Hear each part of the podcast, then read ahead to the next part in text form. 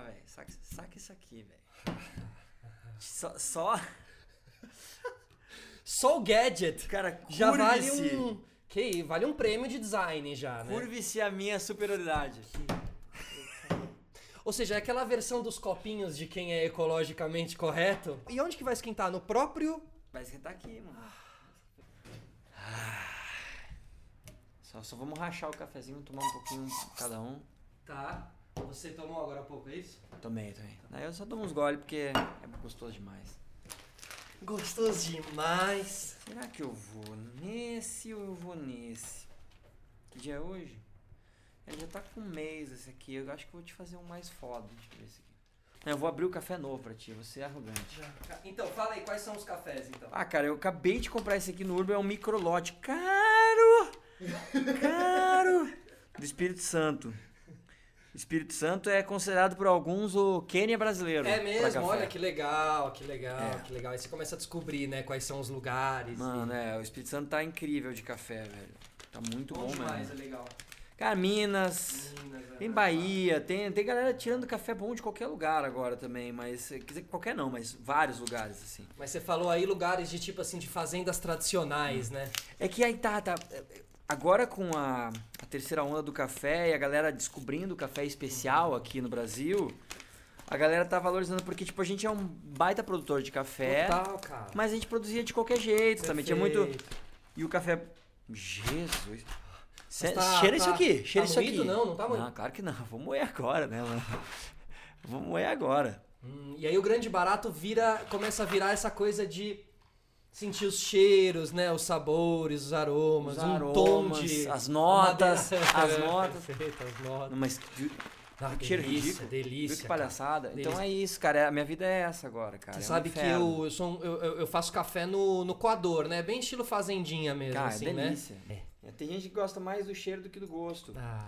Mas isso tem um motivo. Tem um motivo. Eu vou ser extremamente mala agora. Tá? Aham, extremamente técnico, Vou vai. ficar- não, eu vou ficar mala. Por que é? A gente foi acostumado com um café muito, muito ruim aqui no Brasil. E a galera. ah, geralmente o café que a gente toma, ah, de que pega no supermercado mesmo, Aham. que já vem moído, Aham. ferrou. Porque, assim, até tem algum tem um café que eu gosto muito aqui em São Paulo, que é o Coffee Lab, que é onde eu fiz o meu, o meu curso de barista. Lá eu sou. Eu. Ah, eu, que fiz- eu tenho curso. Eu tenho curso de barista. Tá, tá? então, É tá, sério, então mas- agora ouçam, tá? A coisa é séria, atenção, a coisa é séria. Então, quando eu fiz lá, é, é, não, e lá, a senha da internet lá é moeu, fudeu. Tipo, quando tu moe, mano, faz, porque não vai durar, não dura. É na É, hora. Começa a oxidar na hora. Olha. Então, é, depois que tu ah, torra, o ideal é no máximo um mês.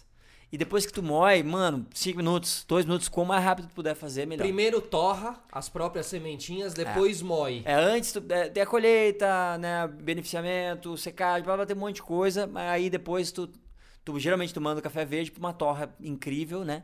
E aí eles torram que nem uns cientistas, os caras são muito incríveis na hora. Porque o café original, ele é verde?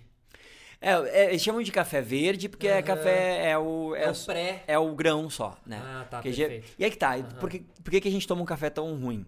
E é- é- eu sei que é, é- é- não é legal falar ruim, porque isso mexe com a memória afetiva das pessoas. Não é um café ruim. A gente, a gente toma um café Não de má, bom, né? de má qualidade. A gente toma um Perfeito. café de má qualidade. Perfeito. Porque a- geralmente o que a gente pega na gôndola é o café que caiu no chão, foi colhido muito, ficou- foi colhido muito verde, foi colhido de meio de qualquer jeito, colheita, me- ah, colheita mecânica, que não é seletiva, só dos grãozinhos mais legal.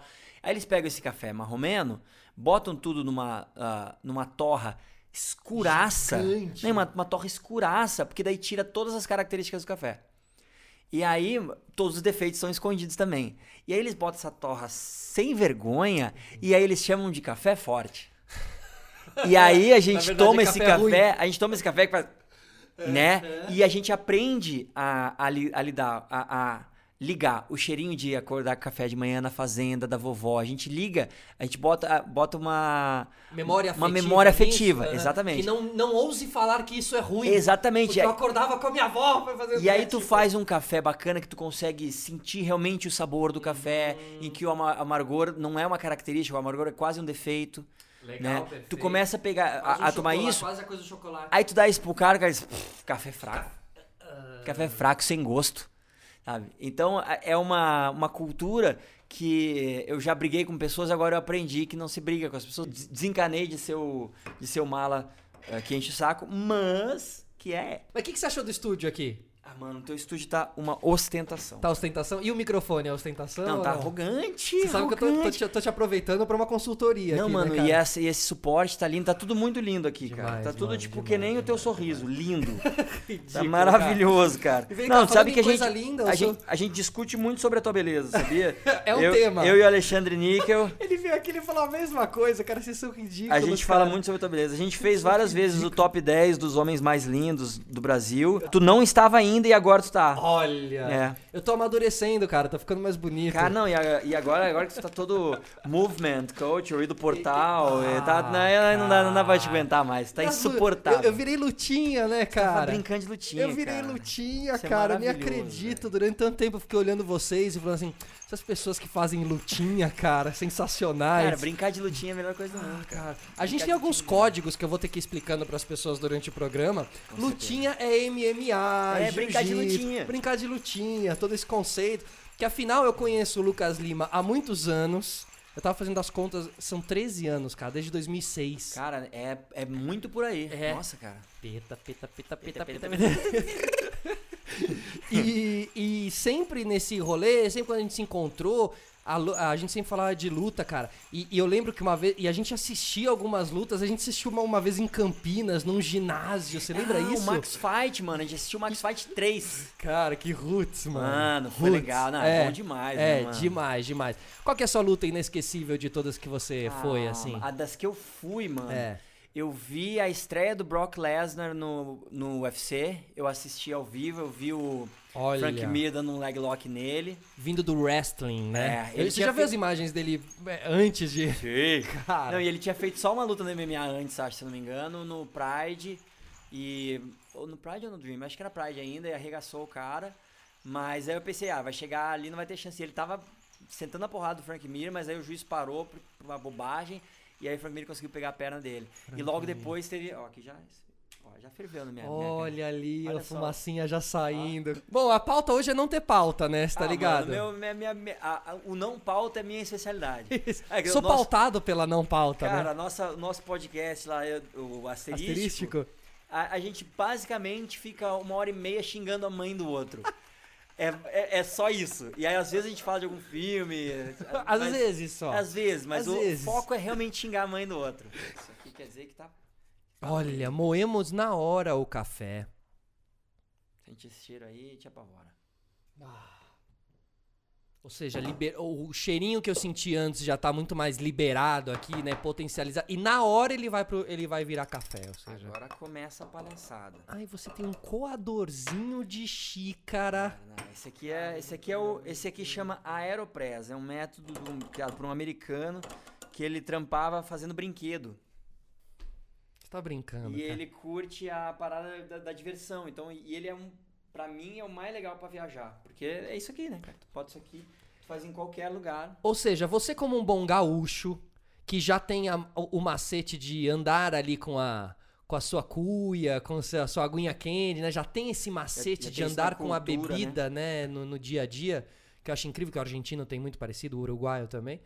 E aí você foi usando toda a sua experiência de gaúcho ma- é, mateiro, pode chamar mate, né, pro Pode, gaúcho, né? pode, pode, vai, vai de boa. E, e, o- e um geek dos gadgets. Nossa. Cara, isso aqui é, a- é, é a- tá, isso aqui chama maturidade, Lucão.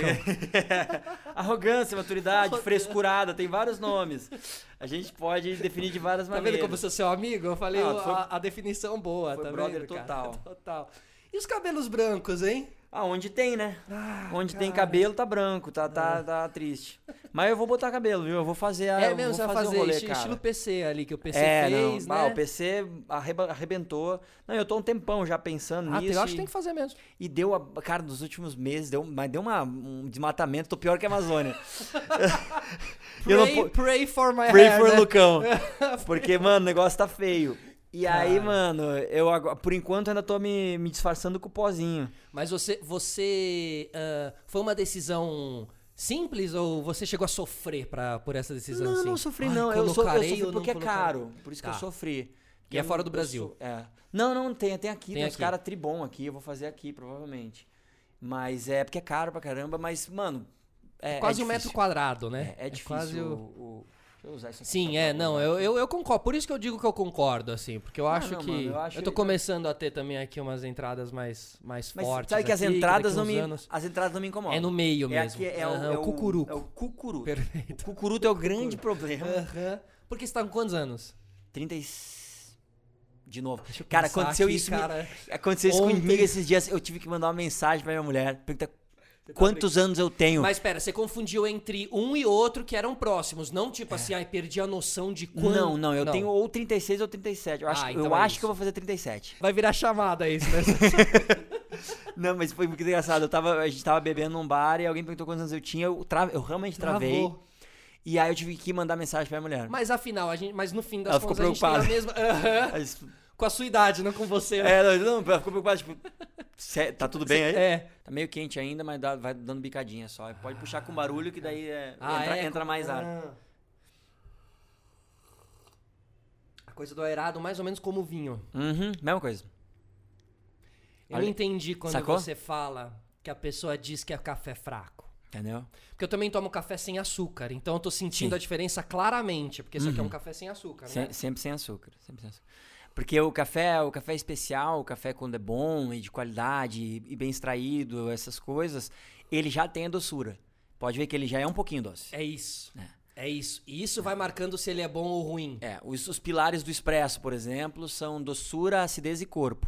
Não tem amargor no meio, tu entende? Amargor não é considerado um dos pilares do. E é por isso que, por isso que a gente é muito mal acostumado. O café expresso aqui no Brasil é super amargo. Super, super. Super Na- amargo, né? mas, pra ser, vamos ser justos, né? Aham. Onde ele surgiu na Itália também, a, torra deles é mega escura, né?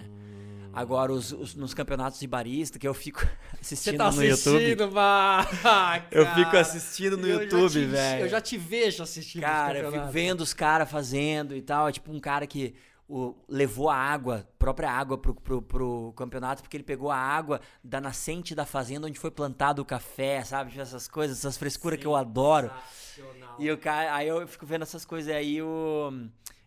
o- os- o- esses cafés que eles fazem hoje em dia, o expresso, ah, não é. Normalmente os, os, os ganhadores, os campeões, não são com torra tão escura, não. É média normalmente. E assim. como é o campeonato? Já, já tem toda uma coisa de transmissão, de Tem, cenário, tem, de tem- tem iluminação. tudo, cara. Tem Porque tem um é potencial lindo. você transmitir um campeonato de barista. E é lindo, legal. mano. Os caras contam umas baita história, é lindo, porque ele faz, te explica. Tem alguns que levam, os caras levam umas coisas, ó, tu dá um gole no café, come essa berry e, mano, é lindo. É, é frescura, sim, concordo. Ah, não. Não, eu acho, cara, aí que tá. A gente, a gente tem uma mania de, de- a mania dos outros é frescura e, a- e as nossas frescuras são manias. Não, cara, é frescura mesmo. Mas é legal, velho. Tá tudo certo, não tem problema ser frescura. E qual é o melhor que você já tomou, assim? Tem? Dá, dá pra Tem te alguns, isso? assim? cara, tem alguns. De expresso, mano, eu acho que eu, eu, eu, eu levantaria dois. O, teve um numa cafeteria em Tampa.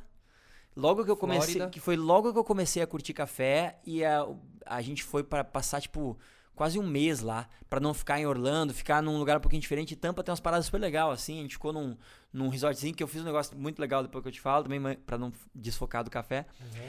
que a gente ficou nesse resortzinho e eu fiz uma pesquisa pra achar os melhores cafés da cidade, que eu sempre faço. Eu tenho uma lista. Gênio, Tu, cara. tu não tem noção, cara. Eu tenho a lista em Anápolis. Anápolis eu tenho um café bom pra te recomendar, se quiser. Eu tenho uma lista enorme no chegando na cidade, você vai atrás do café Aí eu pra vou comprar. atrás. Que esse Pra- é seu barato hoje em Pra dia, comprar e café. pra tomar lá, comprar um cafezinho tri. Legal. E aí eu pesquisei e descobri esse cara. Era um cara que ele era do mercado imobiliário. E aí deu a, a bolha de 2008. Ele perdeu tudo e, tipo, ele amava café. Então ele abriu a garagem da casa dele, botou uma maquininha e começou a servir café. E ele era pesquisador e tal, amava como hobby. Largou tudo, começou a trampar com isso e fez uma cafeteria. E eu fui na cafeteria do cara e eu tomei. Foi, na real, foi o primeiro expresso que explodiu minha cabeça. Ah, Assim. é o turning point. É, eu até hoje não sei se ele é tão bom quanto eu me lembro, mas eu acredito que seja, e só pela minha memória, então ele foi. Né? O que ele causou foi, então dane-se. Mas realmente o café do cara é muito, era muito incrível, chama Buddy Brew. Buddy Brew. Buddy Brew. Em Em Tampa. Tampa. Vale a pena conhecer. Legal. E o outro foi num dos top três ambientes mais hipsters que eu botei meus pés até hoje. que foi uma, uma cafeteria em, ah, em Los Angeles que chama Bar Nine. Mas é- era tão hipster que eu cheguei a ficar constrangido. E olha que eu tava de toquinha, com o Tá. cachecol. Eu, eu tava todo Só fantasiado. barba grande, Eu o tava cabelo... super fantasiado, assim. Mas eu me senti até desconfortável. Mas eu tomei um geisha, que é um café que agora tá é uma, uma mutação aí que, que a galera tá enlouquecida. É um café do Panamá. Uma mutação ali, você diz na hora de preparar. Os caras já estão não, começando não. É, é o. É, a... é, da plantação, quero dizer. é que, tipo, a- a- o, o pé do café, ele, como qualquer outra planta, ele sofre algumas mutações naturais, outras provocadas. Eles vão misturando. É aquelas coisas que o cientista faz que eu não entendo. Perfeito. Mas e- eles fazem isso, então, tipo, tem, tem vários tipos de cafés ah, que vão mudando. E esse geisha é um que virou uma febre, ficou mega caro, assim. Mas é porque ele é, impre- é impressionante. Tu toma ele, tu diz que o que que tá acontecendo. Sério, isso é real mesmo. É real e assim, tipo, a pessoa, ah, mas eu não tenho paladar pra isso. Não precisa. Tu vai tomar e tu vai dizer, eita Que- porra! tá, porque não é gosto de café? O que, que é? É gosto de café, mas é gosto de mais uma caralhada de coisa. É muito fantástico. E aonde, aonde tem? Pode, fa- pode falar palavrão? Pode, problema? claro, claro. Aqui é, É. podcast, né, Ah, cara? tá. MTV, né, cara? Oh, é, uh!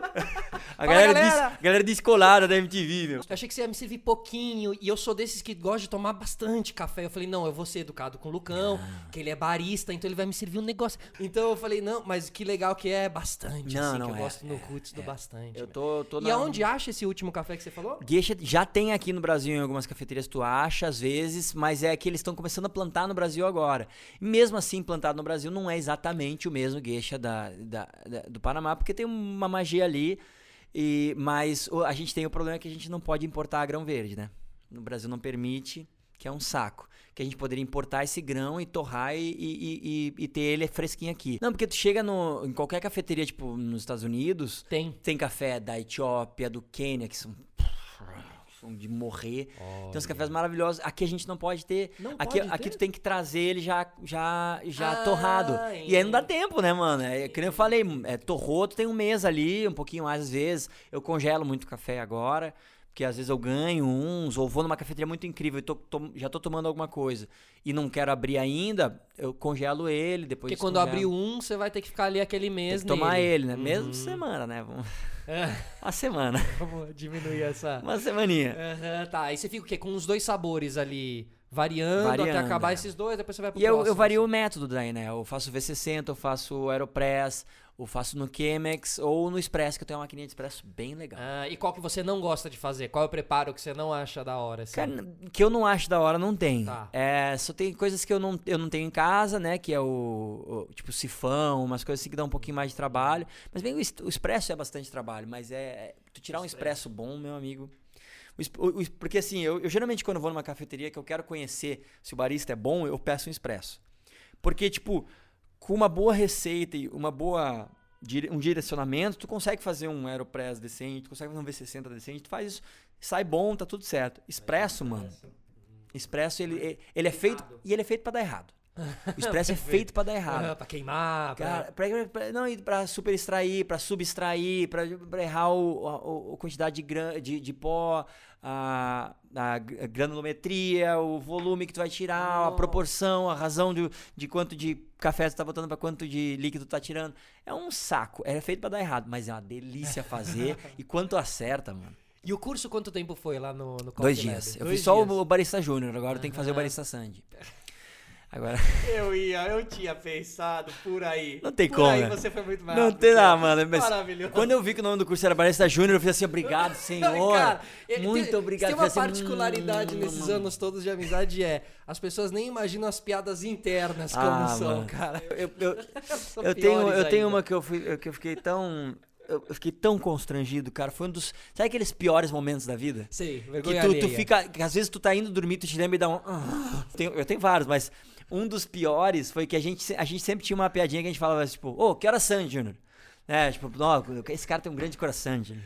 Sabe, a gente sempre fazia essa piadinha. E aí o negócio ficou meio automático. Substituição, né? É, Aham. exatamente. E aí eu tava no. Eu tava gravando cordas, regendo uma orquestra. E tava no.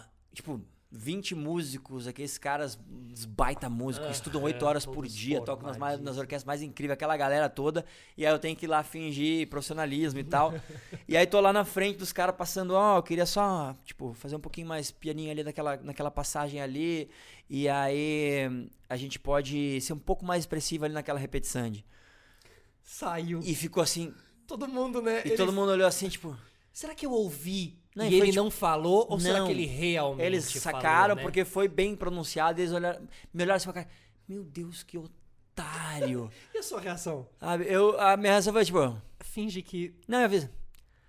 Que "Ah, otário." Não, eu disse: Ó, gurizada, é uma piada interna, foi mal, vamos seguir o baile. Vamos seguir. Eu disse: Não vai dar pra esconder, tipo, sabe? Aí O fedor me tomou conta. Eu, mano, até hoje eu lembro disso. Eu, ah, não. Os caras me acharam o- maior otário do mundo. Não que eles não tenham razão, mas não é por isso. Isso não é. Claro, não é isso que me define. Eles não me conhecem o suficiente pra saber o quão otário eu sou. Eles estão me achando otário por um motivo errado. E isso me incomoda, isso me incomoda mais do que qualquer coisa. Ai, cara. Mas, ô, ô, Lucão, essa coisa que a gente tá falando do café é muito. Você tá falando. Primeiro que tem a coisa da fazenda, né? O, o produtor do café, porque no fim das contas vira, vira o rolê como um todo. Não é só tomar o café. ah, tia, né? esse aqui, ó, já é dos que Então, tem, de onde ó. será que é isso aí? Ele tem um sítio, ó, quer ver? Ó? Aí, ó, tá ah, é vendo? o nome do produtor, Alessandra Sassenburg Grunwald. Maravilhoso. Do sítio Hartwig de Itarana, Espírito Santo. Região das monta- Montanhas Capixabas, altitude 1030 metros e a vari- variedade é Catuaí Amarelo. Aí, tá- eu gosto, eu gosto Processamento foi cereja descascada. Eu gosto de pessoas que vão trabalhar, mas também vão buscar sua qualidade de vida, cara. E isso aqui, eu- outro dia eu, eu andei vendo coisas de azeite, que tem muita agora fazenda É, brasileira ai, produzindo que azeite incrível. Que E aí aquela qualidade de vida de você ter uma fazenda, fazer o café, não sei o quê. E, e eu acho que por isso que hoje em dia a não industrialização tá. A gente prefere pegar o café da menina do sítio Uhum. do que pegar o café da prateleira lá que. E as cafeterias estão fazendo isso, as cafeterias mais, ah, mais especializadas estão fazendo isso, eles tratam direto com o produtor. isso é maravilhoso, então tu consegue, tu consegue pagar melhor pro cara, o cara consegue ganhar mais na saca, é um negócio e é diferente. É sustentável, É, a, a, a- a economia é sustentável. É, e aí o cara, tipo, ele tem a produção grande dele, que ele pode vender como commodity, que ele meio que colhe do jeito que for, só pra despachar mesmo. E aí ele tem esses pequenos lotes. Eu fui numa cafeteria em Recife, que os caras, é, eles são uma, uma torrefação também, e aí eu provei um café feito lá. Um café é, é, plantado lá, que não é uma região tradicional de café, não é um clima que se, que se considera perfeito para um café especial, mas os caras eh, fazem muito café de commodity e tal. E o cara, esse cara da, da, da, da torrefação, ele foi pras fazendas e disse: Ó, se tu fizer isso aqui, bota só essa sombrinha aqui, colhe desse jeito, faz isso aqui, pelo menos algumas sacas. Tu vai conseguir triplicar o teu faturamento nessas sacas. E aí os caras, aos poucos, eles pegam as fazendas deles e fazem um cantinho do café especial. Sensacional. E aí tu tem, tu mantém aquele, o, o, a- o teu volume e tal de trampo, mas tu também faz uma legal. E o cara, pô, o cara serviu um café de lá que era extremamente honesto, era bom, era gostoso. Legal, cara. Então já é foi em fazendas já de café? meu assim? sonho, cara. Tô tentando faz tempo, tô tentando. tô Tá aí um bom turismo, né? É um bom Viajar. turismo e eu tô querendo fazer um, um influencer. Eu quero ver se alguém me chama pra, eu, pra eu Claro. fazer Pô, publis. Mas é lógico, Eu cara. adoro publi. Eu acho Fazer publi, Pô, eu acho pô, publi a coisa mais maravilhosa do mundo. Hashtag publi, né, Hashtag publi, cara. Eu acho publi um negócio lindo. E as pessoas às vezes têm preconceito com publi. Cara, o publi é o, é o- são os mecenas de hoje em dia. O lance, pra- cara, pra mim, o publi são os médicis. Sabe, cara? Eles são os caras que, te- que, que te. Cara. Eles patrocinam a tua arte, velho. Tu Ai, vai ali, ó, cara, pô, é compra. gênio, cara. cara. compra aqui os cafés, cafezex. E aí daí tu pega essa grana E, e, tu faz pode o estúdio do tu- tu- podcast. né, É, tu faz estúdio de podcast, tu vai, pode gravar um disco legal, pode chamar um cara legal pra mixar, tu pode chamar essas coisas. Eles Mano, ajudam a financiar as nossas artes. É, Exatamente, cara, porque, mano- às vezes a arte por si só não se financia. Não dá, velho, não, Ah, não claro, rola. Claro. É muito claro, difícil claro. é, tu, tu conseguir, porque ainda mais hoje em dia, que é tudo muito mais segmentado, não, não existe mais o artista do Brasil. São, é o artista do nicho, ou é o músico que faz, que dá- se dá bem com essa galera e tal. E show tá cada vez mais, difícil de fazer, porque a passagem tá lá em cima, pra despachar uma bagagem, tu paga o olho da cara, tu não consegue levar o teu show pra várias Todos os cidades equipamentos e tudo não, é não vende caro, mais né? disco. não- então, tipo, a, a maneira do, do o artista, quando eu falo, eu tô falando de músico, que é onde eu conheço, é cada vez mais difícil tu ganhar dinheiro. Então, mano, quando tem uma chance, eu se eu vejo algum amigo botando um publi, eu like, eu comento, eu dou engajamento, eu faço o que eu puder. Maravilhoso. Porque isso é maravilhoso, vai ser Claro, muito bom. Claro, isso é lógico, ótimo. Tem que ter essa, essa leitura, ela é importante de ter. Ela é importante de ter. Esses dias eu fiz um, um, um público do Dia dos Pais que me, que, que me chamaram e alguém comentou: pô, lindo teu texto, pena que é publi. E eu disse, mano. Eu não disse nada porque eu, eu- hoje em dia eu evito essas polêmicas Mas que eu aprendi a pensou. lição. Boa. Mas eu pensei, eu, eu tive uma conversa com essa pessoa mentalmente, que hoje em dia o que eu faço é eu escrevo pra não, pra não postar. Pra não responder postando. Mas eu disse, cara, eu. Os caras me mandaram uma sugestão de texto, eu joguei a sugestão deles fora e eu escrevi o meu texto. Aí os caras corrigiram meu texto e eu não aceitei corrigir de novo. Eu disse: eu quero falar uma coisa que eu quero, eu vou aproveitar essa oportunidade, vou falar uma coisa que eu falaria de graça, mas eu vou embolsar um dinheirinho Nem que vai ser publi legal. é fake, né? Cara, não precisa ser. Nem Tem- toda publi a gente tá fazendo forçado com uma corda no pescoço e uma Tem jeitos de câmera, né? fazer e, eu, e eu, eu, eu tenho esse cuidado quando eu vou fazer pra ser, pra ser o mais real Verdadeiro, possível. claro. Mas, eu- mas eu acho que é, a, a parada do publi dá pra fazer de um jeito legal. E pelo menos até agora eu, te, eu consegui fazer. Pô, Uhum. cara, eu fiz pra Disney, velho. Tá- acho que eu não.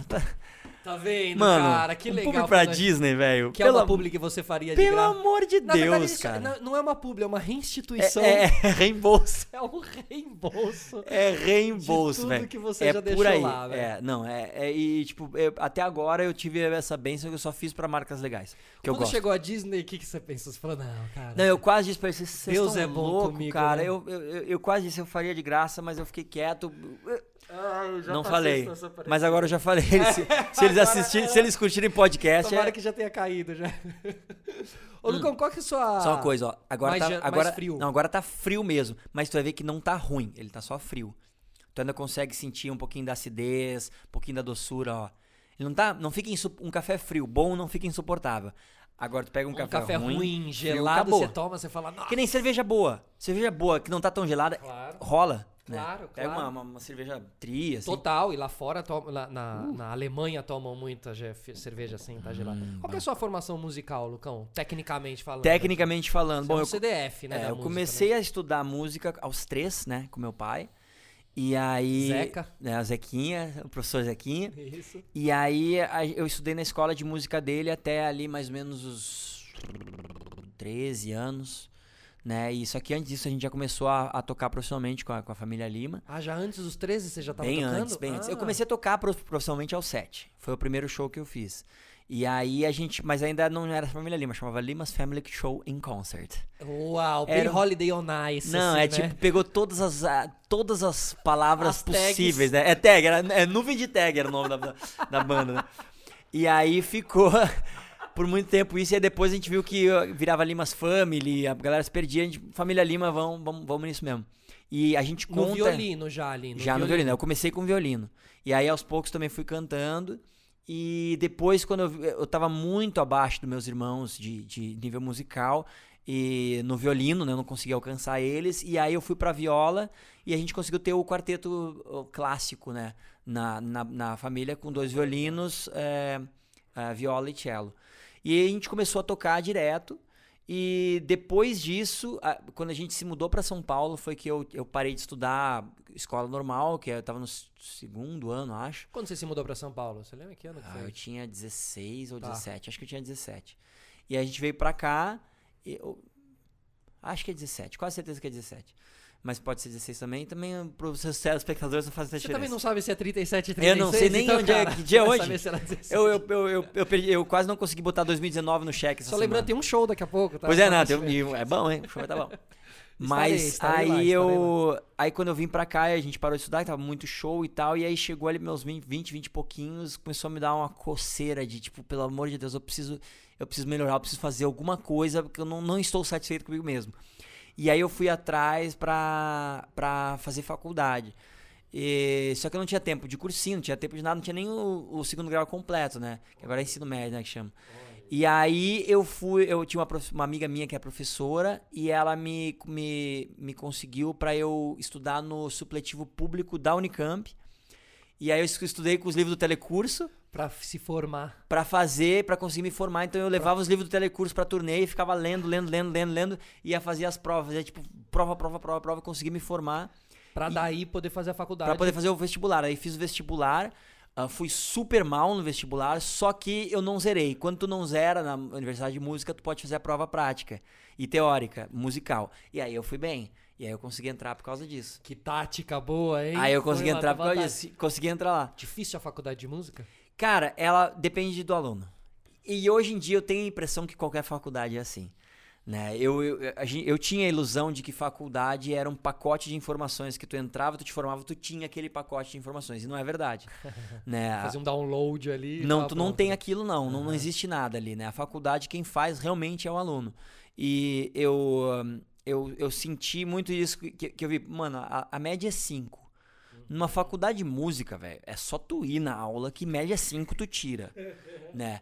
Mas eu tinha alguns amigos que eram bem nerds que nem eu, e a gente começou a fazer campeonato de nota, né? Então a gente meio que se empurrou um pra frente. Então a gente Pra acabou tirar nota com- maior um do outro com ali. o CR lá em cima, assim, né?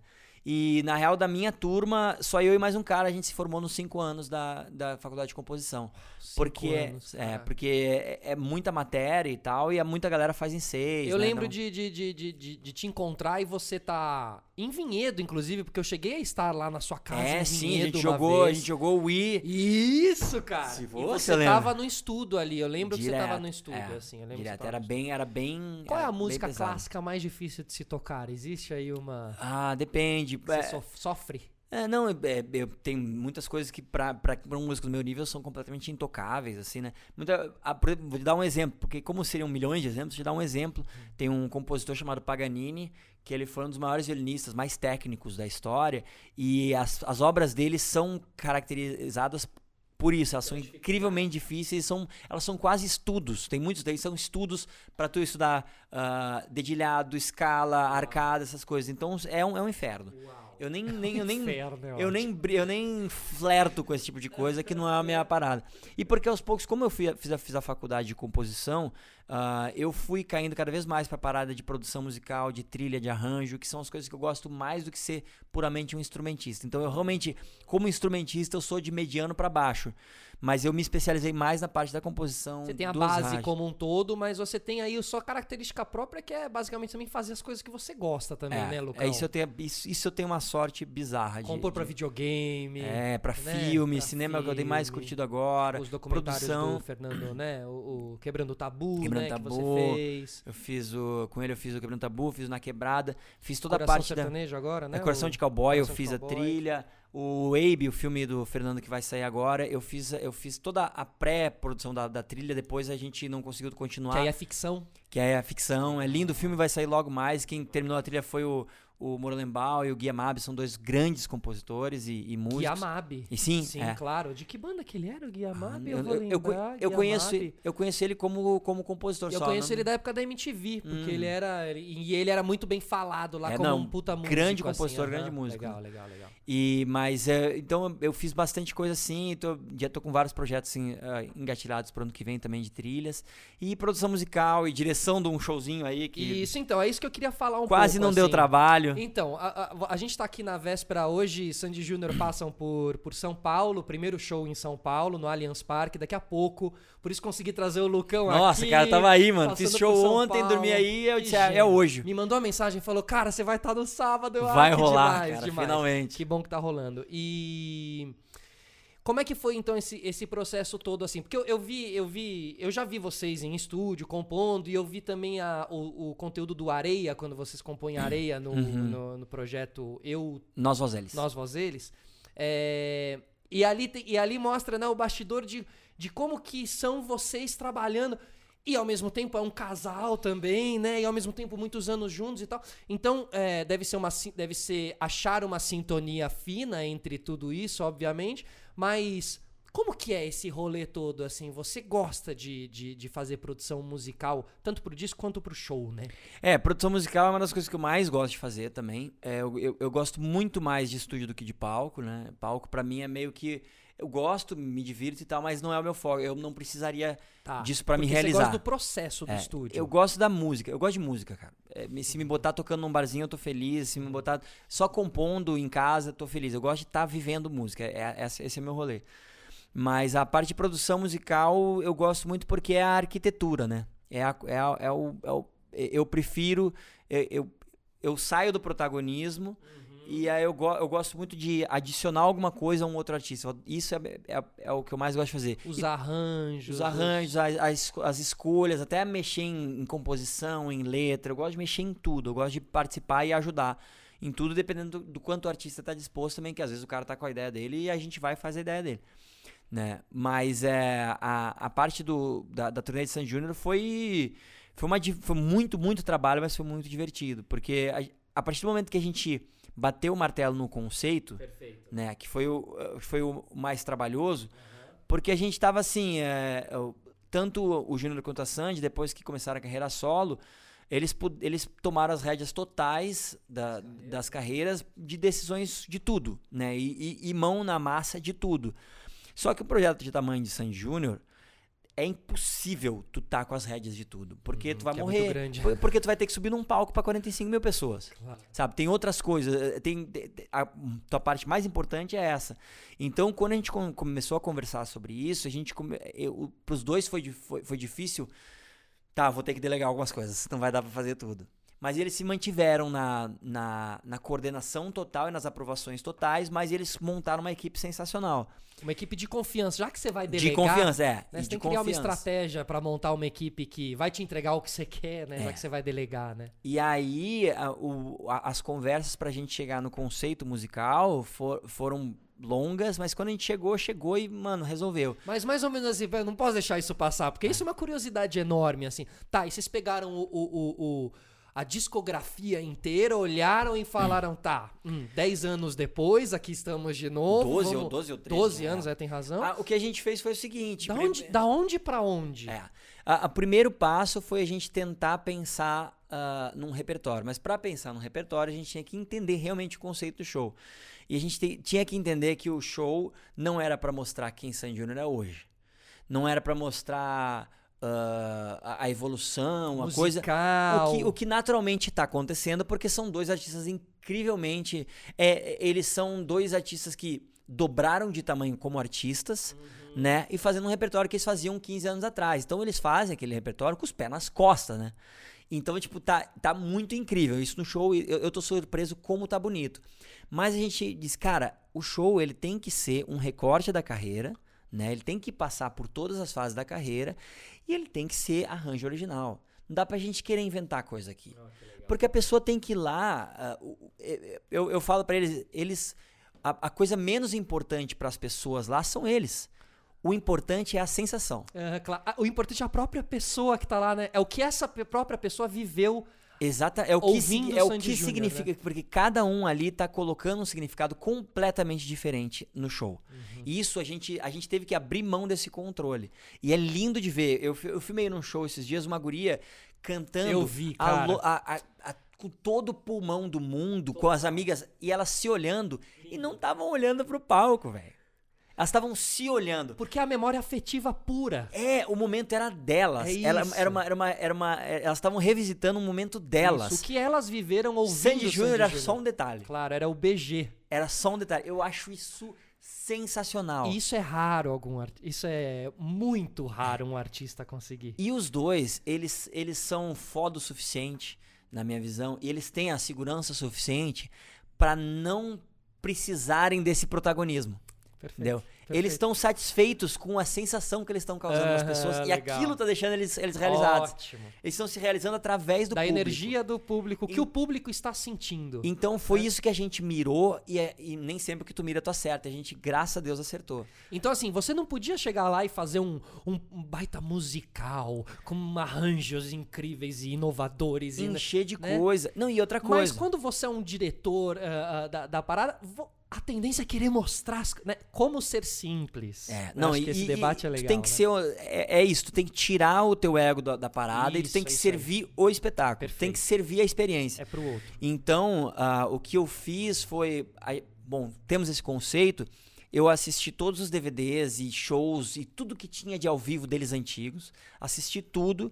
Fui para me infiltrei em tudo que é fórum e, e grupos e, e sites. Pra ver o que eles queriam, o as que, que pessoas pediam, o queriam. que, que... E para entender também, porque às vezes tu entra em, em- em grupo de discussão de fã, muito fã mesmo, Uhum. eles só querem as lado B. E nós estamos falando de 45 mil pessoas no estádio. Não dá pra tu encher de lado B. Tu tem que botar uma aqui, uma ali e tal, mas não pode. As pessoas têm que se divertir, eles têm que sair de lá cantando. Como você se livrar? Como, é como você também, como artista, às vezes tocar músicas que você mesmo não quer tocar, né? Às vezes, Então, né? cara, foi quase um pra eles. Ana Júlia do, do Los Hermanos que não, não tocaremos mais. Mas já fizeram as pazes, né? Ah, Eles- eles tocam fizeram, hoje em dia. eles tocam, eles Tá. fizeram as pazes. Porque é um processo também. E pra, e pra Sandy Júnior, na fizeram minha as visão, pazes com a própria música. Na ótimo. minha visão, e isso eu tô falando por mim, então não, não tô querendo botar palavras na boca, na- nas bocas dele, nas bocas dele, Nas sei lá, os bocas. pro- Tá certo, né? Eu acho que, eu acho que se eu Nas falar uma bocas coisa, deles. se eu falar uma coisa que a, que a patroa não gosta, vai ser melhor do que eu falar o português errado. Eu vejo neles que os dois fizeram as pazes com a história deles. Porque é muito louco isso. A gente faz um trabalho e a gente. É, é- a gente bota uma coisa na rua, a gente é sujeito a comentário de todo mundo. E se falou muita merda a respeito de Sandy Júnior. Se falou muita merda. E essas coisas, de uma maneira ou de outra. Não, antes, durante. Agora na volta só teve coisa legal. Eu só, só vi coisa legal. Mas durante eles ouviram muita coisa. Sim, então, é às verdade, vezes, né, às na vezes até críticas infundadas, quando muito repetidas, elas batem na gente, não tem jeito. Então, foi uma delícia revisitar esse repertório e ver o quão bem produzido era, o trabalho que eles faziam e o quão lindo é a, a história do repertório deles. Porque, ah, como começou como uma brincadeira e como Uhum. era uma parte, uma parcela muito grande da vida era no trabalho, o, qual foi a sacada da Noeli do Chororó? Foi, foi colocar nas músicas as coisas que eles realmente estavam passando. Então, mano, tem uma música que chama Marilyn, que foi feita pra quando o cachorrinho morreu, pra eles ajudarem a, a- a lidar com isso. Olha. Tem uma música que chama Eu Não Tenho Tamanho, que é pro, que é pro Júnior que ele era menorzinho. Então, se eu não corro, se, eu- se eu- se a minha bicicleta anda devagar, é porque eu não tenho tamanho. Um dia eu vou crescer, eu acredito em mim. Sabe? Então, Era a- sincero, né? Era sincero, né? tão honesto, Era muito velho. especial, realmente muito E especial. as primeiras composições deles entrando nos repertórios, falando de amor de uma maneira simples e bonita de criança. Sabe, tanta coisa linda. E eu, eu vendo aqui, cara, eu, eu vi aqueles repertórios, eu vi aqueles dois pequenininhos cantando, eu ficava no, no estúdio sozinho chorando, velho. De disse, que coisa mais linda esses guri, cara. Tem um registro da, da feitura disso tudo, De assim? muitas tem, coisas, né? de o, muitas o coisas. Douglão tá fazendo? Vai ter um documentário? Como é que... Eu não sei o Pode que falar, não pode? Posso, não posso pode? super falar que eu não sei. é, é, que nem eles fizeram. O último show de Sandy Júnior lá atrás, quando eles fizeram a despedida, eles filmaram tudo como se fosse um DVD, mas nunca lançaram. Eles registram. Se eles vão fazer alguma coisa, dar, não, né? não tem absolutamente nada fechado. Mas que a gente registra, a gente registra. Mas então esse processo foi muito legal. Então eu pesquisei isso absurdamente, terminei com um repertório de 40 músicas e disse, não vai dar. e eu não queria. Quantas tinham que ter? Não, é, na real ia ser um. A gente mirou num show de uma hora e meia. E Mas chegou em... Duas horas e dez. Oh, oh, oh, oh. É, não, e porque a gente foi vendo também. Porque a turnê foi mudando muito durante o processo. Porque quando a gente fez, a gente fechou o pacote, eram 10 shows e no total tava dando cerca de 200 mil ingressos ao todo, né? O negócio ficou tão grande que só em São Paulo estão 200 mil ingressos. Foi pra quantos shows no fim? 18, acho. 18 com dois na gringa, né? Quase o dobro, tá? De É. 10 pra 18. De 10 para 18. Com dois na gringa. Com dois na gringa. Que vão ser ainda. Que vão ser ainda, que vão estar sendo. Mas aí o processo do repertório foi esse. A gente foi vendo as músicas que não podiam faltar de jeito nenhum. E a, a gente chegou num, num semi-consenso de músicas que estavam em todas as listas que eu vi, incluindo alguma uma ou outra, e tivemos que tirar muita, muito hit número um, porque não dava, simplesmente não dava, não, não cabia. A gente quis evitar um pouco o negócio de fazer muito medley, porque eu acho que desvaloriza um pouco a experiência, na minha opinião, e na, no- na opinião de todo mundo, foi meio que isso. Mas teve um medley que a gente não pôde deixar de fazer, que era um medley das confirmadas, assim, da, da infância e adolescência ali, da época do programa, que aquilo ali a gente sabia que a galera ia se divertir muito. É, Então é. aquele medley, aquele medley me deu um trabalho pra Ou seja, fazer. só- só- é, como mu- musicalmente falando, talvez a parte do medley é a que mais dá trabalho, assim? Eu- Conectar uma música na Pra, outra? é, pra mim foi esse trabalho, que eu queria contar uma historinha com o medley também, eu queria que tivesse uma evolução, que ele che- saísse de um lugar e chegasse em algum lugar. E pra tu juntar essas músicas e, e ver tons, porque os dois tipo, cantam completamente diferente hoje em dia. Então todo esse trabalho foi incansável, foi, foi gigantesco. seja, existe a diferença na voz deles de hoje em dia, e isso influencia nas músicas de antigamente, assim? Totalmente, totalmente. Ah, pra, é? tu, pra tu achar um tom que, cai, que caiba pros, Pros dois, é mais difícil agora. Olha, É mais difícil, cara, então que louco. Teve, teve muito Que ajuste. louco, teve louco. muito ajuste. E aí foi a, a parada mais Indiana Jones da, da parada, né? Que foi eh, encontrar os HDs antigos de gravações, de shows e De coisas musicais, você tá falando. musicais pra pegar os timbres originais, os loops originais, pra gente trazer exatamente essa memória afetiva que a gente tava con- conversando. Então, tipo, quando abre a a música Quatro Estações, tem um loop. Eu queria que a pessoa ouvisse o loop original. Então, meu, meu meu amigo, não foi fácil. Mas aí você tem esse loop separado, gravado ele A separado, você tem ali registrado Agora a isso? gente tem. Então a gente foi, a gente pegou Que HDs, garimpo, uns HDs desse tamanho de 4 GB. Que estão aonde esses HDs, Agora, exemplo? tá- agora a gente tá Agora tá guardado. você, mas estava cada um num canto. Então fui procurando produtores, liguei pros produtores de Los Angeles pra eles verem se- o que, que eles tinham lá. Pix Talarico, É, tipo... o, o, o Sebastian Chris Seba, lá, o o Seba. Mug, aqui com o Guto Graçamelo, o que, que tava com ele, o que, que tava aqui. A gente foi pegando as coisas com o Otávio de Moraes. E a gente foi é, garimpando isso pra. cons- Aí, tipo, ficava eu e o, o Maicon, que é o, é o responsável pela produção técnica toda do show. A gente ficava. Ele, mano, consegui, vamos pular. Eu não acredito. Yes! Ah, que legal. Aí a gente tem o, o, o som original da, da, da introdução da Vamos Pular e coisas assim que a gente foi buscando pra dar essa emoção. Claro. E eu me lembro quando a gente fez o Serginho, que a. Que a, a Maria Gadu tava na plateia, quando começou quatro estações, ela me olhou "Ah!" e eu. É isso que eu quero! Era isso que a gente queria. Aham, de músico pra músico Essa ali, né? sensação. Se apegou ao Não, detalhe e ali, que ela a- sacou. E, e que as a, a, pessoa que é leiga em música, ela, Ela não vai sabe, sentir mas ela isso. sente. Ela sente totalmente. É isso. E aí, na, exatamente. na parte da- dos ensaios com a banda, a gente montou uma banda que tinha muitos músicos da época, né? Então isso foi muito legal, que já dá uma cara com alguns outros músicos novos. Hum, E aí a gente foi batalhando pra chegar o mais próximo possível dos arranjos originais. Mas é claro que daí a gente, como são outros músicos, tem uma energia diferente e tal. E os arranjos eles estão iguais, mas eles estão sendo executados um pouco diferente. Curioso pra Então, ouvir. tipo, tu, tu assiste o, o, o- show, tu- bom, tu tem a ligação direta com o original, mas tem uma coisinha mais ali, uma coisinha mais aqui que a gente deu uma. E tem, violino, tem violinos no show? Tem, porque tinha, né? Ah, porque tinha já Sandro na tinha, época. tinha, pô. Mas você é um cara... Eu queria lançar a campanha que é Lucão, bota violino em tudo, né, ah, cara? Pra mim, violino é que nem ger- gergelim, cara. Quando não tem, tá faltando. Faz falta. Eu não da falta. maravilhoso. Mas é lindo, assim, realmente, cara. Tocar violino é lindo e tal. E eu, e eu vi ali na are... no Areia, naquele conteúdo, tem um pouco isso. Você quer colocar. E aí tem até uma observação da Sandy que ela fala. Uma observação Uma boa bastante. que ela fala. Será que não vai ficar grandioso, né? Ou seja, essa. E realmente, né? Às vezes o violino. Aí eu, ah, olha, é, É. verdade, né? Às vezes o violino. Por que não se coloca em tudo? Porque realmente às Porque vezes não é fica tudo, parecendo né? um grande. Porque não bota guitarra em tudo também. Porque não é, não é sempre, né? Claro. Não é sempre. E essa observação como músico é importante. É, né? não, tu tem que saber onde colocar. E, Aham. e, e cordas, e tem cordas e cordas, né? Tu pode fazer que nem na areia, que a gente fez só um quarteto sem grandes dobras, então ele, ele fica suave, ele entra só como um complemento mesmo, ele entra como um glutamato monossódico ali, né?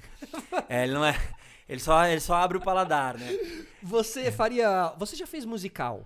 Ainda não, mas talvez, talvez venha a fazer logo, logo. Aham, E aí a vontade é mais fazer um musical de quem vem ou você faria um musical assim? Eu gostaria de ser o produtor musical do musical, não gostaria de estar no palco, não. Porque, não, ia ser legal também. Você gosta, você, gosta, você gosta desse universo do. É incrível, né, cara? o Cara, universo dos musicais, né? Eu, eu com, com música, cara, eu sou eu sou que nem cachorro com carinho, sabe? Não interessa de onde vem. É. Não interessa. Mas tem uma vem. qualidade nacional muito grande hoje em dia nos tá, musicais, tá, né? tá uma, tá virou uma virou uma indústria. Virou uma indústria que é maravilhoso. Mas eu, cara, eu, eu, eu, com música, velho, pô, mano, eu já tive cada experiência absurda de tocar com Angra, de tocar com, com Sepultura no Rock in Rio, de, ah, de tocar com uma orquestra, de tocar com. Agora a gente tocou com o Dudu Nobre semana passada, sabe? Mano, é cada coisa que. Mano, música pra mim é. É onde for, onde chamar eu vou. Não, e onde com vocês, com vocês eu pude perceber e ver de perto, e, e vocês conhecem todos esses grandes músicos brasileiros, que não são os músicos que necessariamente têm o seu álbum lançado e o reconhecimento. Uhum. com- mas esses caras que fazem a indústria acontecer. Uhum. Caras que eu vejo tocando com você, daqui a pouco eu vejo tocando com outro, que eu vejo também tocando com outro. Sim. Porque são feras, feras assim. E essa turma do Angra, essa turma do Sepultura, né, que, te- que vem dessa formação clássica, são todos formados, música. Não sei se baita- todos, mas. Mas são uns baita músicos. Assim. Pra tocar aquele som, tu tem que estudar que nem um maluco, que nem um imbecil. E uma Não é? cena de interior de São Paulo também, muito grande de músicos, né? Muito, muito, muito músico. Ali Tatuí, que tem o conservatório. A própria Unicamp forma muito músico bom. Ah, olha. Não, sabia. é. a- de músico a gente tá muito bem, bem servido, Servido, no né? Brasil. É, é- é impressionante, assim. E é uma linguagem mundial, você não precisa saber. Eu lembro que eu falava isso pro Champignon, que quando a gente foi gravar o disco lá em Los Angeles, que eu fui fazer o documentário da 9 Mil Anjos, Uhum. no final queriam. ah, O Smashing Pumpkins estava fazendo um teste pra baixista.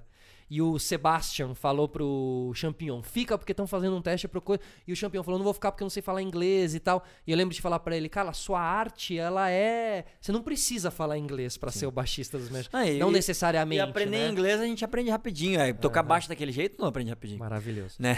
Deixa eu te fazer uma. Eu, eu separei aqui os seus, os seus cinco discos preferidos que você postou outro dia, os mais ouvidos Mais da ouvidos, vida, desculpa, não é não, não necessariamente preferidos. É, e aí eu então vou falar o nome do disco e você me faz um comentário sobre o disco, o que, que você lembra e tal. Então, Diorama do Ah, Silverchair. esse, esse, esse é o mais ouvido e é o favorito mesmo. É, esse disco, esse disco, junto com o outro que vai estar nessa lista aí, foram discos que mudaram completamente minha visão. É muito sofisticado. cara. É, ouçam esse muito. disco. Esse disco é muito legal. Ou também não ouçam, porque às vezes não é pra todo mundo. Não, mas é Cada bom. um vai gostar de uma coisa. Antes de você chegar, eu tava dando play nos discos. Ah, então- E, cara, eu falei, É- pô, é bonito, né? realmente, é bonito. É legal cara, demais, bonito. é muito Melódico, incrível. né? Muito melódico. melódico, harmônico e é, é tudo, é tudo muito. É, é um, é, um, é um petáculo. Mas o Diorama foi o último disco que eu ouvi solteiro.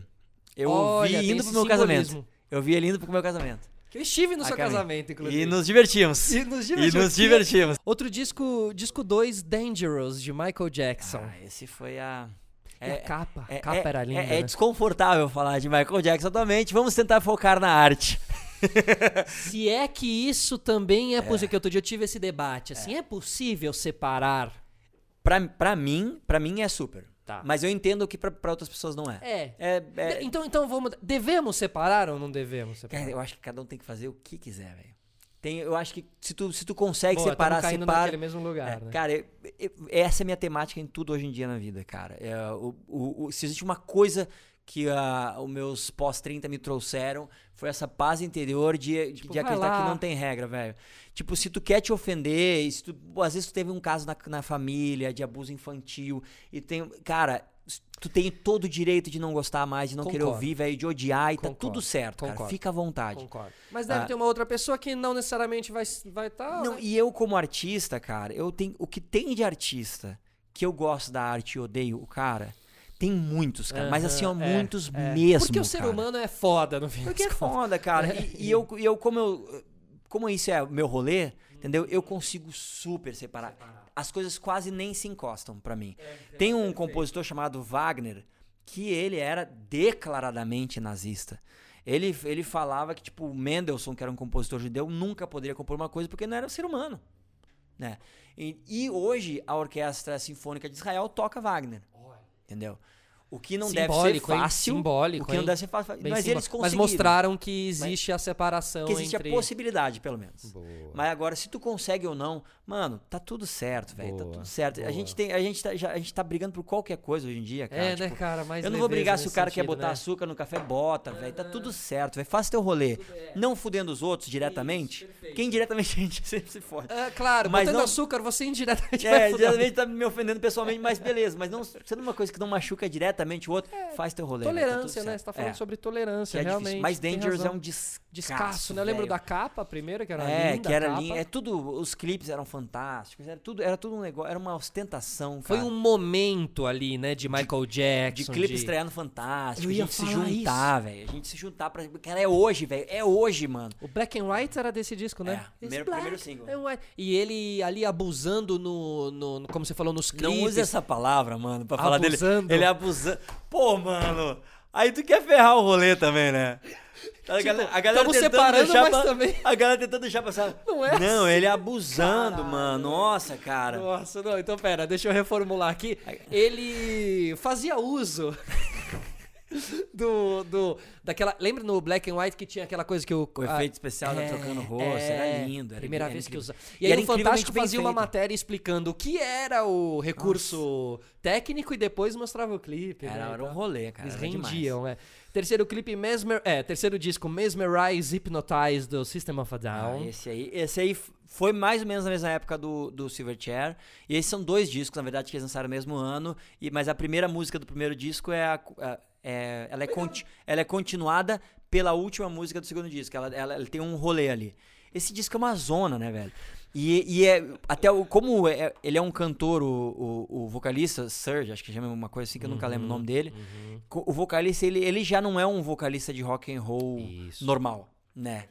E- Ele é então, tudo clássico, não, era tudo- né? É, ele, ele era quase operístico, mas meio maluco. E, E, aí, ele, e ele é turco, ele também, ele é uma, sei lá de onde que ele é. não, assim, ele veio no também- Rock in Rio de, roupa de contador, né, cara? De calça jeans, camisa branca abotoadinha, que assim. Eu disse, mano, que legal, os caras os cara estão pelo som. Isso, sabe? eu adorava pelo sistema, som. é, é, E quem é músico, músico gosta do sistema Cara, fatal. e é uma bagunça, aquele som é uma bagunça, aquela coisa, e é tipo, é realmente as mudanças de tempo e tal, e tem, tem uma pegada, tem uma pegada erudita ali no meio, ali, tem um temperinho. Total, total. Então eu fiquei maluco. Total, e esse total. disco me inspirou quando a gente lançou o disco da família Lima, Carmina Burana, que foi tipo, quando, quando, quando a, a, a, a indústria do disco físico tava acabando, né? E que tá cada- a galera cada vez mais popularizando mais e que tentando fazer disco mais curto, com mais pop. E a gente fez um disco de 24 faixas, que 17 delas eram cantadas em latim. O disco vinha obrigatoriamente com DVD junto, não podia separar, era uma capa tripla com e a capa era um disso. quadro que a gente encomendou do, pra um artista plástico incrível. Então, tipo, era- foi a coisa mais idiota que eu já fiz na vida. Inspirado por. Mas inspirado porque sistema- por essa, é, essa inflação de referências Não, pra mim, o que foi, foi inspirado pelo impacto que esse disco teve em mim. E eu disse, eu queria que pelo menos uma pessoa fosse impactada por um trabalho meu dessa maneira. E aí eu fiz. Esse disco, o meu irmão chama que foi o primeiro disco que eu produzi totalmente da família. E meu irmão disse que ele chama esse disco de meu trabalho de conclusão de faculdade. ele chama de meu TCC. O Amon esses dias me falou isso. Que não, Carmina Bruna é o TCC do Lucas. Eu quase morri de rir. E aí, cara, o que aconteceu foi que um dia eu tava na academia e veio um cara, velho, falar: Ô meu, eu ouvi o teu disco, Carmina Burana, e achei sensacional. Eu, pô, obrigado, que bom que tu curtiu, mas era um curtiu normal. Ele disse, cara, o arranjo que vocês fizeram pra Intrutina. Eu, oi? Olha. Pô, cara, Amor Volato, Unique, eu disse- o cara falando os nomes das músicas, ele- o cara realmente ouviu e ele gostou desse disco tanto quanto eu gostei do Hypnotize Pronto, Memorize. Missão cumprida. Eu disse, mano, e realmente foi só um. Mas foi um. Mas era o que bastava. Era, era, era, eu mirei e acertei. Isso. É o meu, que é uma outra dica que eu sempre dou pras pessoas. Cara, sonhe baixo. Pronto. Sonhe baixo Vai que tu vai realizar. É. vai realizar teus A sonhos. expectativa é a mãe das frustrações. É isso aí, né? cara. É, Sonhe cuidado baixo, com a cara. expectativa. Não sonhe é alto, não. Sonhe baixinho. Quarto disco, Sagração da Primavera, Ah, Stravinsky. esse Stravinsky. Esse eu ouvi muito na faculdade. Que aula, hein? Cara, não, aqui é uma bagunça, cara. Uma vez um amigo meu tava falando, que eles estavam falando, pô, já viu esse som que pesado? Pô, o novo disco de não sei o que tá pesado pra caramba. Eu disse, cara, sim. Mas tu quer ver um troço pesado? Dá um play nisso aqui. É muito absurdo, velho. É, é, Stravinsky é um maluco, né? E o, o Mas som ali de, das antigas, ele. Nem tanto, ele é, ele é do, do século XX já. Ele é, dos, é um compositor clássico contemporâneo, assim, né? É que é erudito, que gente, é esse nome de clássico, só aqui no Brasil tem, né? É classic music em qualquer lugar do mundo, mas aqui a gente chama música clássica do período clássico só, que é música erudita. Que é uma bobagem, mas a gente às vezes fala só pra não ter um mala, dizer, ah, ele chamou de música clássica, ele não sabe, sabe? É só, tô só me protegendo. é um disclaimer. Ah, Eu nossa sei, vida, tá, é- eu nossa sei. vida é quase sempre É, a vida é um disclaimer, protegendo, né? hashtag humor, hashtag piada, hashtag, né? Explicando. hashtag sarcasmo. Perfeito. Mas a Sagração da Primavera eu ouvi, ah, durante a faculdade, eu ouvia muito pra tentar me. Porque o meu ouvido, ele sempre foi um, um clássico mais clássico, Mozart, ah, Beethoven, que a harmonia é muito, muito focada na forma sonata, então a harmonia é mais estruturada, mais tradicional. E esse, o Stravinsky foi meu primeiro grande ah, passo pra abrir a cabeça na Que ele quebra essas que ele coisas, quebra é brutalmente, assim, brutalmente. Então é, muito, é, uma, é uma coisa muito sofisticada. é, vale a pena ouvir inteiro, só que é, é que o problema é que hoje em dia a gente não ouve mais música, né? A música, a gente.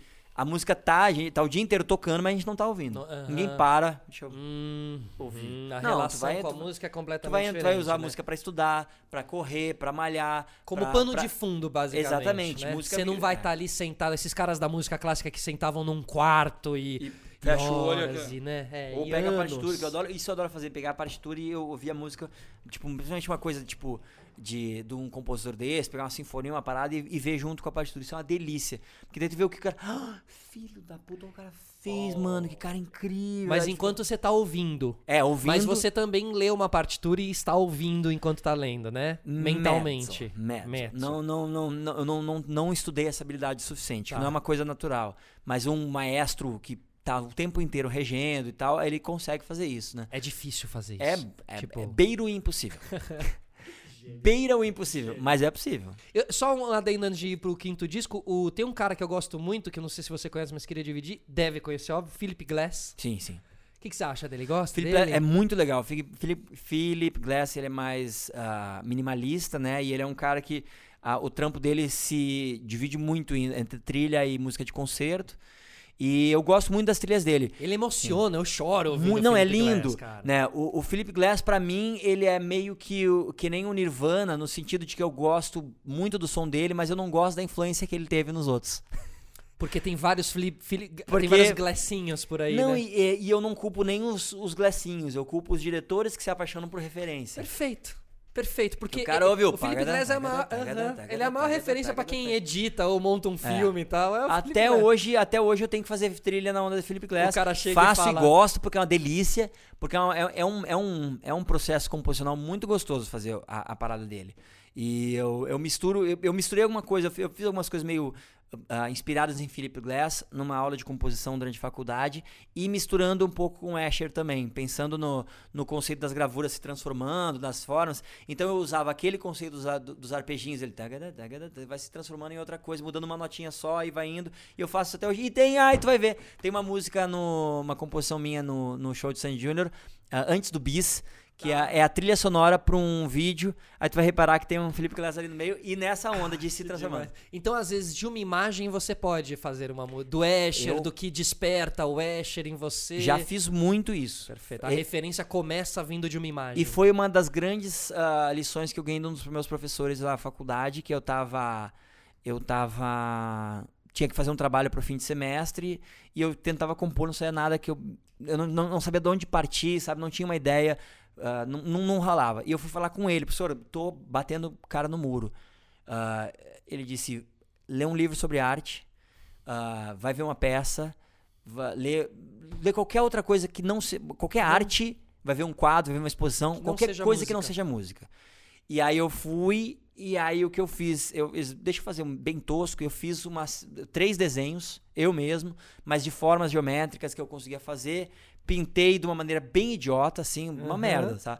Mas aí eu peguei aquilo, botei aquilo numa, num papel, peguei um papel manteiga, botei por cima, botei o pentagrama da música e escrevi a música em cima do- das do- formas das formas. E a partir disso eu fiz uma música.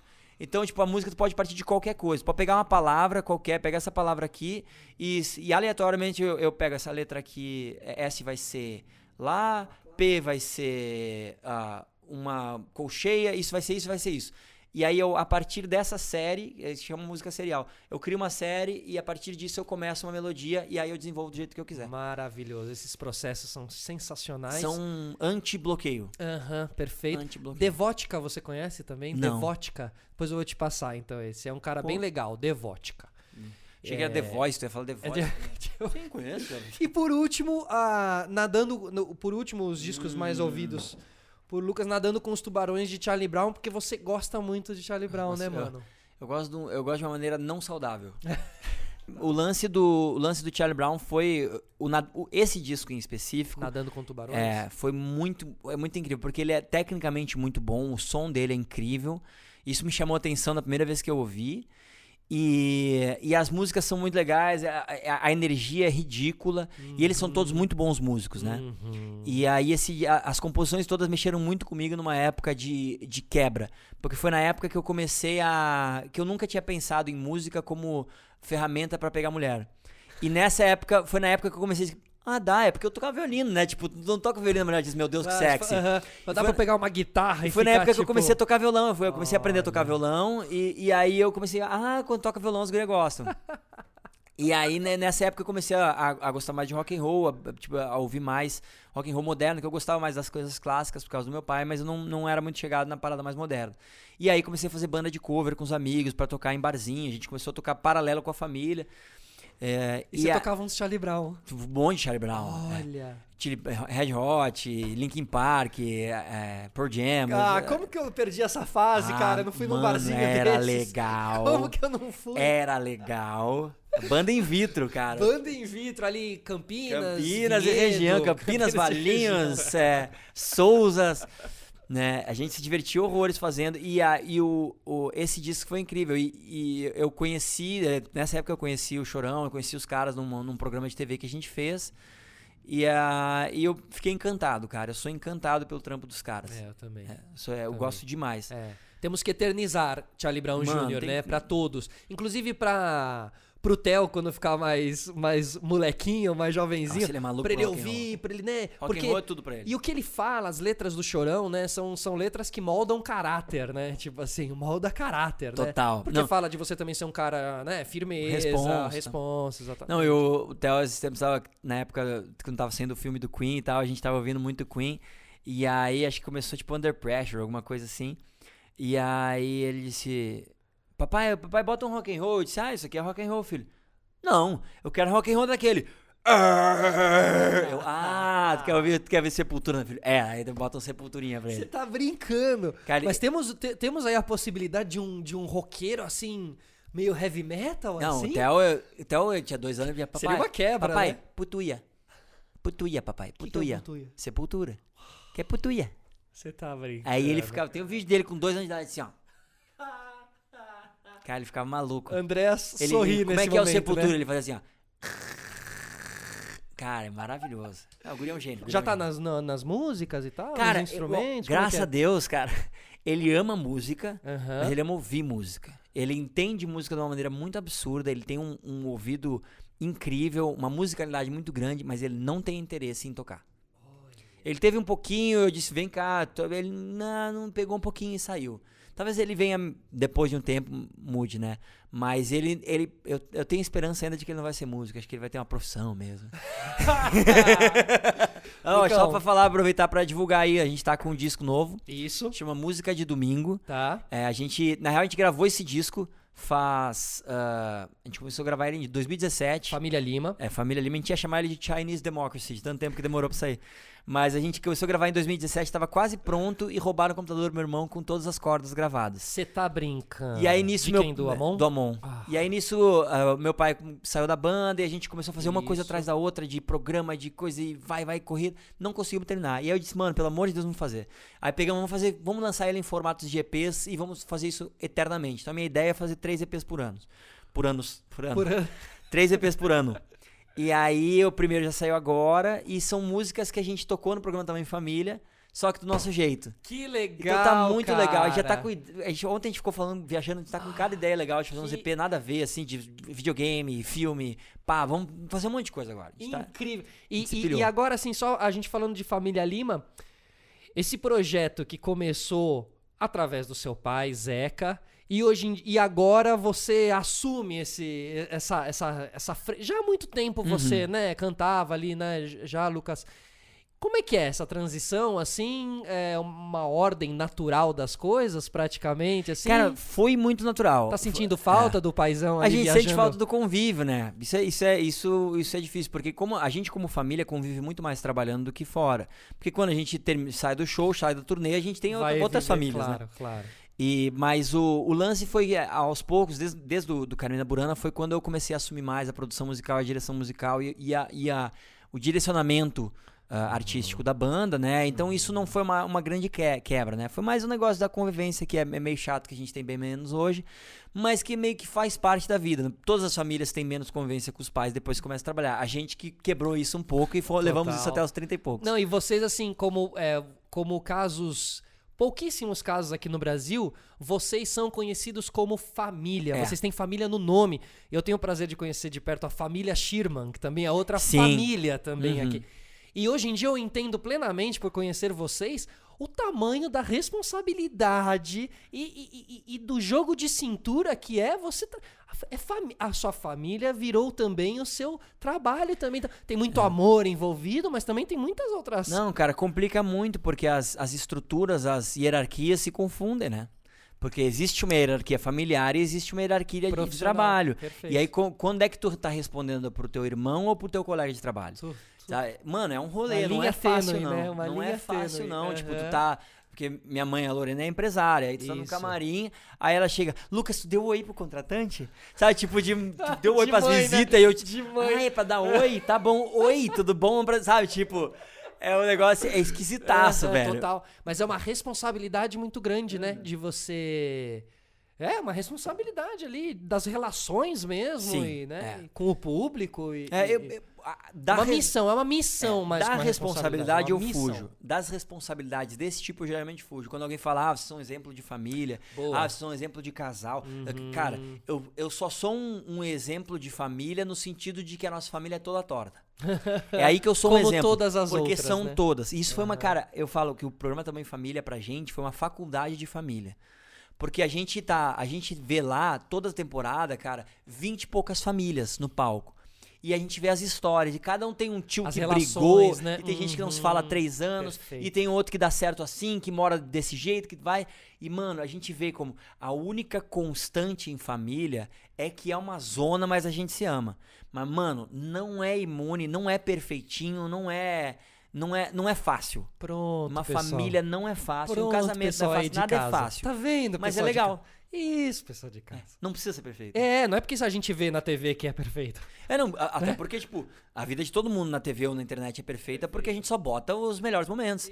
Mas porque também não vou ficar, ó, ó, galera, tô aqui, ó, brigando com o meu irmão. Olha, olha, sabe, o que? tá vendo isso aqui, Aqui, ó, ó? voou um é copo sangue aqui, no ó. soco dele. Voou um copo não, a gente não faz isso. Então, mas, mas, mano, é importante falar sobre. Expor isso. eu acho, cara, eu... eu Humanizar quase. A gente não precisa se humanizar também, mas é. assim, é importante Mas falar, eu- saber eu- as eu- mazelas. Eu fujo das muito, coisas. cara, porque a galera, tipo, na nossa família é um pouco menos, mas na família da minha esposa, a galera idealiza eles demais, assim. E eles, pra ser justo, eles são o mais perto de uma família perfeita que eu conheço. Concordo. Mas não é Mas, perfeito. claro. Mas é perfeito na imperfeição mesmo, né? É isso. É a humanização do rolê. É, É, é. lógico que não é É perfeito. família, gente, é tem óbvio. problema normal, tem problema Claro. normal de família. E a questão também é como lidar com todos esses problemas. Como, né, nunca se distanciar, nunca virar as costas, nunca ser cuzão. E quando tu entende que o- que o, o desequilíbrio e o conflito faz parte da situação, É o tempero? Ele, ele não te pega de surpresa e tu sabe, ah tá, isso é uma coisa a qual a gente tem que superar. E não é o centro da parada. E não é o fim de nada, Porque né? se tu fica esperando, esperando a perfeição, tu, tu cria uma, uma, uma vida de frustração e só fica olhando, pô, a família dos caras funciona e a nossa é toda torta. Não, é todo mundo tortinho. Total, cara. Total. tortinho. E vem cá, essa tatuagem cresceu. A gente não vai terminar nunca, né? Não, Cresceu essa tá- tatuagem. Cara, tá em construção, tá crescendo. Vini Vidi 20. É, essa aqui, que é, meu irmão disse que é Unidunité. Aí tem a Continue, que foi a minha grande desculpa pra ter uma, uma tatuagem de videogame. Eu vendi ela toda fi- filosófica pra minha esposa, né? Continue sempre pra frente. né? Claro, veja. Evolução. É infinito. Mas e, é e pra ter minha, letrinha. É pra ter minha letrinha 8 bits aqui. E é, na real, essas duas tatuagens aqui eu sonhei com elas. Qual é a outra? Incompleto, só que tá incompleto, né? É. É, é a super sacada. Que Você não vai completar, não é que você terminou não, no meio. é porque não, é ela incompleto mesmo, é assim, incompleto. claro, que na claro. real eu sonhei com essas duas tatuagens aqui, exatamente dessa maneira. E eu acordei, tipo, pirado. Disse, ah, que legal, pô, faz sentido. E eu, e eu imaginei exatamente, só que eu tenho um monte de ideia de coisas que eu quero ainda botar aqui. Ah, você ainda quer completar esse não, braço. aqui, aqui, aqui tem muita coisa pra acontecer ainda. Então, que A são os próxima- próximos podcasts. É, e a próxima vai ser o, o meu filho vai escrever. eu já combinei com ele, ele vai Ah. escrever pra mim, aí eu vou tatuar com a letrinha dele. Maravilhoso. Lucão, É nóis. obrigado. Agora sim. Valeu, É o, rapaziada. é o último tchau esse. Isso. Um grande abraço. A gente se encontra daqui a pouco lá no Allianz Parque. Tchau.